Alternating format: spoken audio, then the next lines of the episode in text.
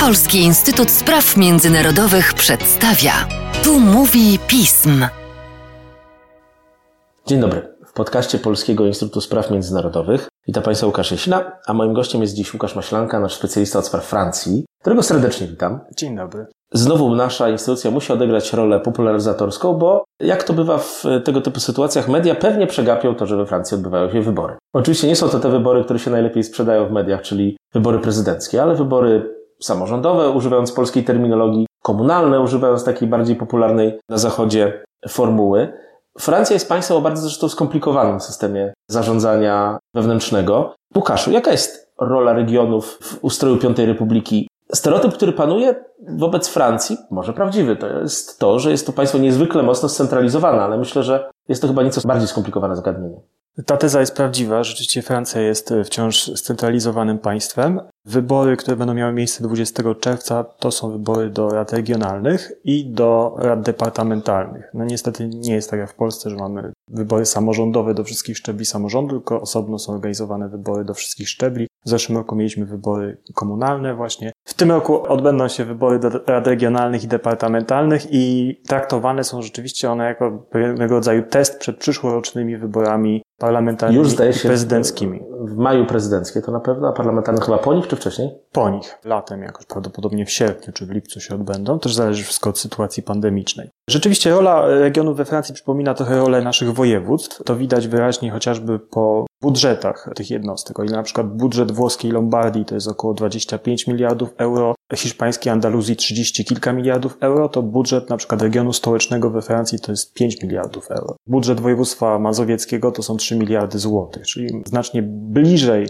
francuskim regionom do statusu polskich województw niż włoskich regionów czy hiszpańskich wspólnot autonomicznych. Jednakże z upływem lat regiony zdobywają coraz więcej kompetencji, co jest związane z wymogami Unii Europejskiej, która finansując rozmaite przedsięwzięcia w ramach swoich funduszy strukturalnych, przekazuje je głównie regionom. W związku z tym Francja, chcąc nie chcąc, musiała w ostatnich kilkudziesięciu latach przeprowadzić pewne reformy decentralizacyjne. One trwają już od lat 80., bo wtedy dopiero powstały regiony. Wcześniej regionów nie było, były tylko departamenty zarządzane przez prefektów mianowanych przez premiera. One miały takie struktury samorządowe, podejrzewam, jakieś, ale też jakoś kontrolowane mniej więcej przez państwo. Tak, w zasadzie. Jak przedwojenne polskie powiaty. Tak, dokładnie. Tu system był bardzo mocno scentralizowany, zarządzany przez administrację rządową, trochę jak w Polsce po reformie Edwarda Gierka, kiedy powstało 50 województw. Zresztą ona była wzorowana na tych wzorcach francuskich. Francja jako wzorzec kulturowy dla Edwarda Gierka to jest też osobny temat, Tak. o którym można porozmawiać. Czy w związku z tym można te wybory traktować jako jakiś dobry sondaż przed tym, co się zdarzy za rok? Wybory do rad regionalnych tak, wybory do rad departamentalnych w mniejszym stopniu, ponieważ tu bardzo wiele zależy od osobistych sympatii, przywiązania do lokalnych liderów i tutaj te wybory są znacznie bardziej zbliżone do tych wyborów komunalnych. Natomiast jeśli chodzi o rady regionalne, to już coś one mogą nam powiedzieć o nastrojach panujących w poszczególnych regionach Francji. No i tutaj takim najbardziej wyróżniającym się trendem jest silna pozycja Zjednoczenia Narodowego, czyli partii Marine Le Pen w kilku regionach, a zwłaszcza duże szanse na wygraną ma kandydat Thierry Mariani, kandydata przewodniczącego Rady Regionalnej w bardzo ważnym francuskim regionie, jakim jest prowincja Alpy Lazurowe Wybrzeże ze stolicą w Marsylii. I wygrana, prawdopodobna wygrana Marianiego w tym regionie mogłaby spowodować duże trzęsienie ziemi na francuskiej scenie politycznej. Zwłaszcza, że jest to taki region kojarzony jednak też z miejscem zamieszkania wielu Francuzów niekoniecznie pochodzenia europejskiego.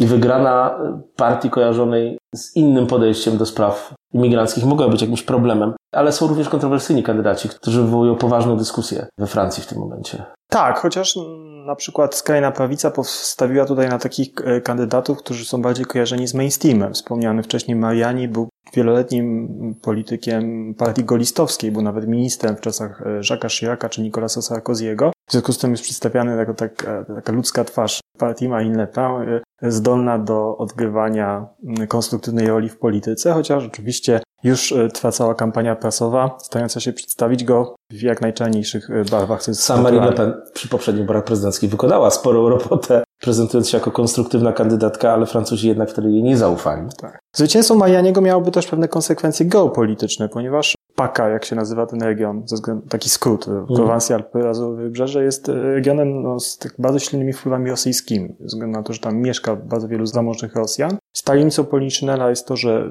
inwestuje się tam dużo brudnych rosyjskich pieniędzy, przede wszystkim w obszar nieruchomości.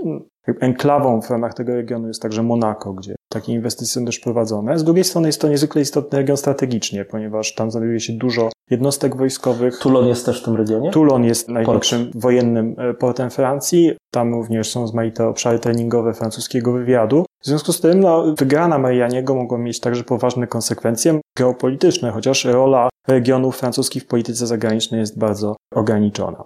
Jeżeli chodzi o rozkład poparcia, to znowu możemy mieć do czynienia z takim ograniczonym powrotem umiarkowanych partii. To znaczy we Francji Północnej, Środkowej dość duże szanse na zdominowanie rad regionalnych ma umiarkowana prawica, czyli partia golistowska. We Francji Południowej, Południowo-Zachodniej silne jest poparcie dla socjalistów i lewicy. Natomiast nie przewiduje się powtórzenia sukcesów partii zielonych, ta partia rozczarowała też swoich wyborców takim brakiem dojrzałości politycznej. Ona była na przykład widoczna w Marsylii, gdzie koalicja skupiająca wszystkie partie lewicowe w zasadzie rozleciała się kilka miesięcy po wyborach, kiedy niespodziewanie wywodząca się z Partii Zielonych mer tego miasta poddała się do dymisji, nie podając żadnych przyczyn. Także takie oczarowanie zieloną falą, jakie nastąpiło po wyborach samorządowych, już to spadło. Ale jeszcze golistów, postgolistów. Jak zwał, tak zwał. To jest oczywiście bardzo ciężkie. Z jako historyk cieszę się, że po 50 latach ciągle jednak generał jakąś rolę w polityce Francji odgrywa, choćby w tym, że każdy prezydent go trochę udaje. Tak, tak. Chociaż określenie goliści, ono nie funkcjonuje zbyt często we francuskim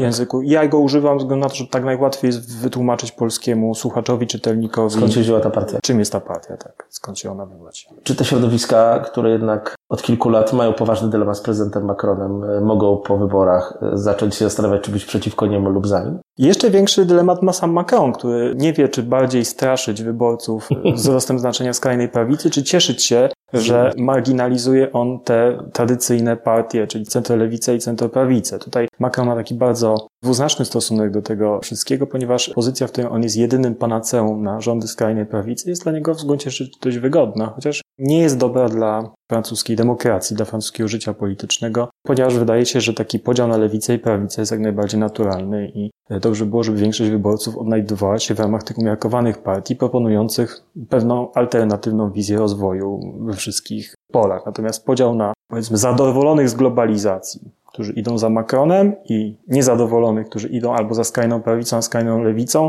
no trochę zaburza ten naturalny porządek życia demokratycznego. Sam Macron uczestniczy dość aktywnie w tej kampanii, jeździ po Francji, przedstawia się jako taki pielgrzym, tak nawet taki, takie słowo wypłynęło z kancelarii prezydenta z Pałacu Elizyjskiego. Pielgrzym podejmuje tę swoją pielgrzymkę po Francji prowincjonalnej i namawia tam ludzi do tego, żeby poparli jego wizję rozwoju Francji. Czy pielgrzymka doprowadzi prezydenta Macrona do symbolicznego Lourdes, w którym uzdrowi się i Francję? To jeszcze zobaczymy. 20 lat temu podczas wyborów prezydenckich Jacquesowi Chiracowi przydarzyło się przedstawić w roli jedynej osłony przed skrajną prawicą. To był wtedy ojciec pani Marine Le Pen. Zobaczymy, jak to będzie, ale na razie sondaż. Wybory, które pokażą nam, jak powiedział Łukasz Myślanka, co myśli spora część Francji na różne tematy, czego jednak sondaże nie pokazują tak dobrze. Zachęcam Państwa do czytania tekstów Łukasza o Francji, a samemu Łukaszowi bardzo dziękuję. Dziękuję.